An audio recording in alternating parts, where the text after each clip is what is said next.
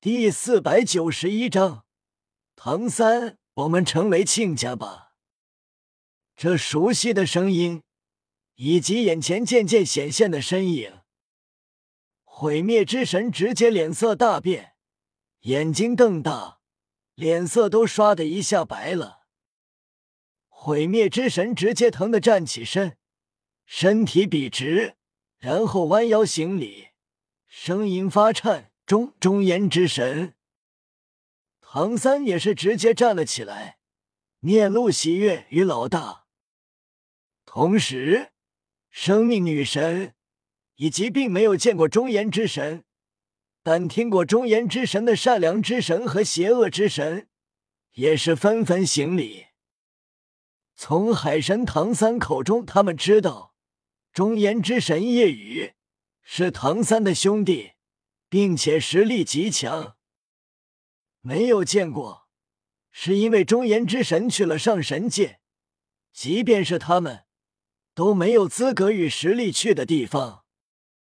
中炎之神的强大难以想象，下神界所有神加一起都不够中炎之神虐的。此刻看到一向天不怕地不怕的毁灭之神如此害怕神情。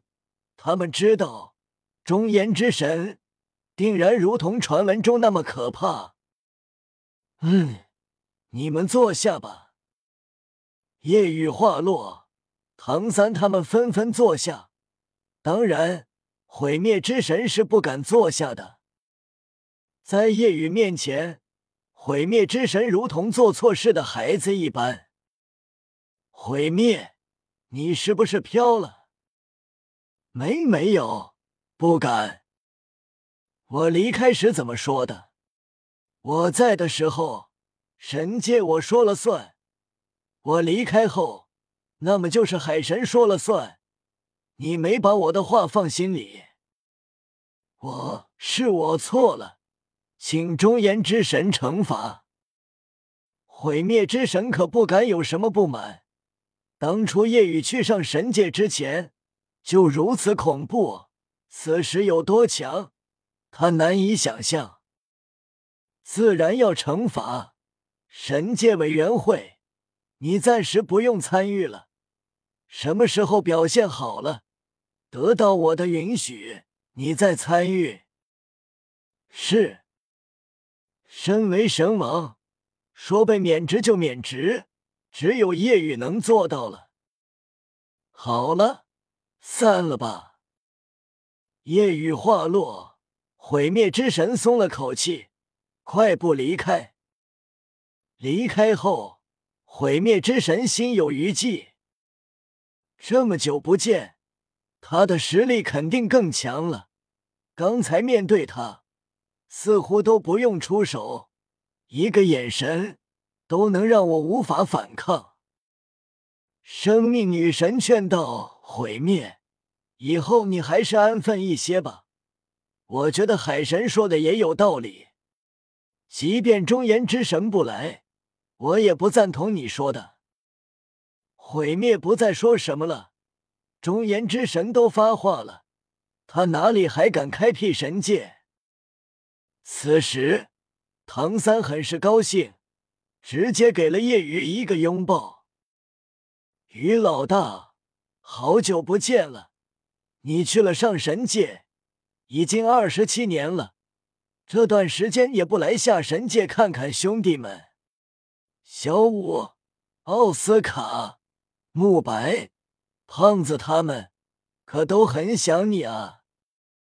夜雨道：“好久不见了，但到了上神界，我就闭关修炼了，一闭关就是二十七年。”本来想着来下神界看看，但遇到了一些事情，耽误了。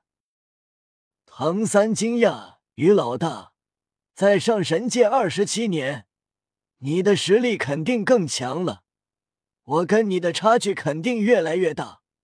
但你遇到了什么事情，竟然被耽误了？”嗯，一开始确实麻烦，毕竟十个本源神底。境界也都远在我之上，但是都被我灭了，其中还有我的仇人破灭神也完全死了。唐三为叶雨感到开心。斗罗大陆时，叶雨的父亲和母亲如此遭遇，便是因为破灭神以及武魂殿。当然，破灭神是幕后大 boss。现在被解决了，那么也圆满了。对于叶雨来说，还不够圆满，因为还要去更高的位面寻找创生女神。于老大，蓉蓉、竹青呢？没跟你一起来？没有，我来下神界也是顺路，因为还有些事情要办。于老大，先去我那吧，到了后慢慢说。我通知胖子他们也过来。好。随后，叶雨跟着唐三去了海神的住所。当小五看到叶雨后，开心极了。于老大，小五开心的直接扑向叶雨。叶雨无奈，唐三也习惯了。于老大，我好想你啊！二十七年了，你也不下来看看大家。哈哈，抱歉了，一直在闭关。这时，唐三问出心中的疑惑：“于老大，我在我的女儿脑海中留下一道神石，知道一些发生在现在斗罗大陆的事情。我的女儿身边。”有一个我很看好的少年，我觉得他或许是你的儿子。叶雨道：“哦，那就是跟你的女儿遇到了。我确实把儿子叶然送到了斗罗大陆。”唐三眼睛一亮，果然是，这少年也是叫叶然。当时看到他有中炎黑龙的气息，还有跟于老大很像。我就确定了，竟然是真的。那么，说到这，唐三激动极了。那么，于老大，我们成为亲家吧。夜雨，唐三眨巴着眼睛，很是期待。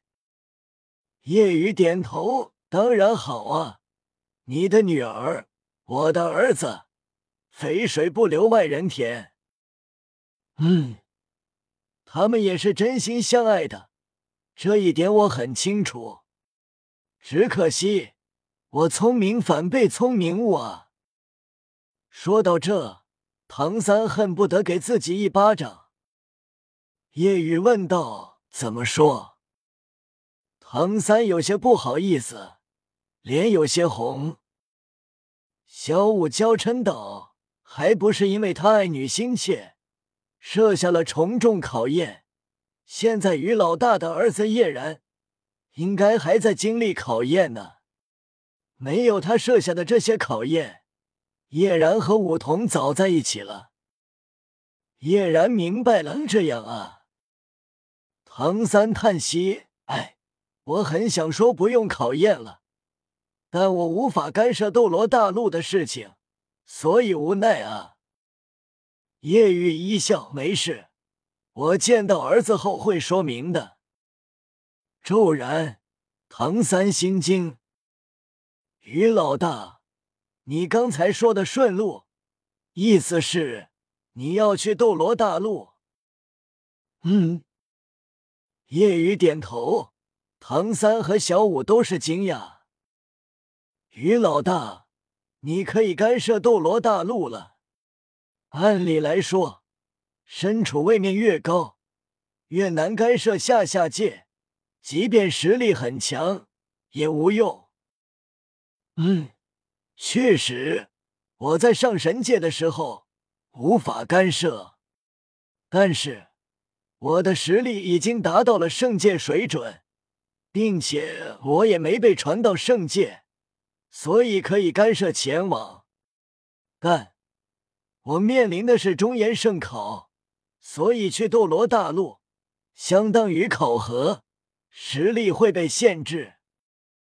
夜雨说明情况后，唐三和小五懂了，也觉得即便夜雨被限制，也是极强。夜雨的变态，身为一路走来的伙伴，他们自然清楚。唐三开心，那么于老大到了斗罗大陆，就说明吧。我同意两人在一起。于老大，婚是什么时候定啊？叶雨笑了，看把你急的。等两人成神后在神界办吧，相信他们的资质也用不了多久。好，唐三心里美滋滋，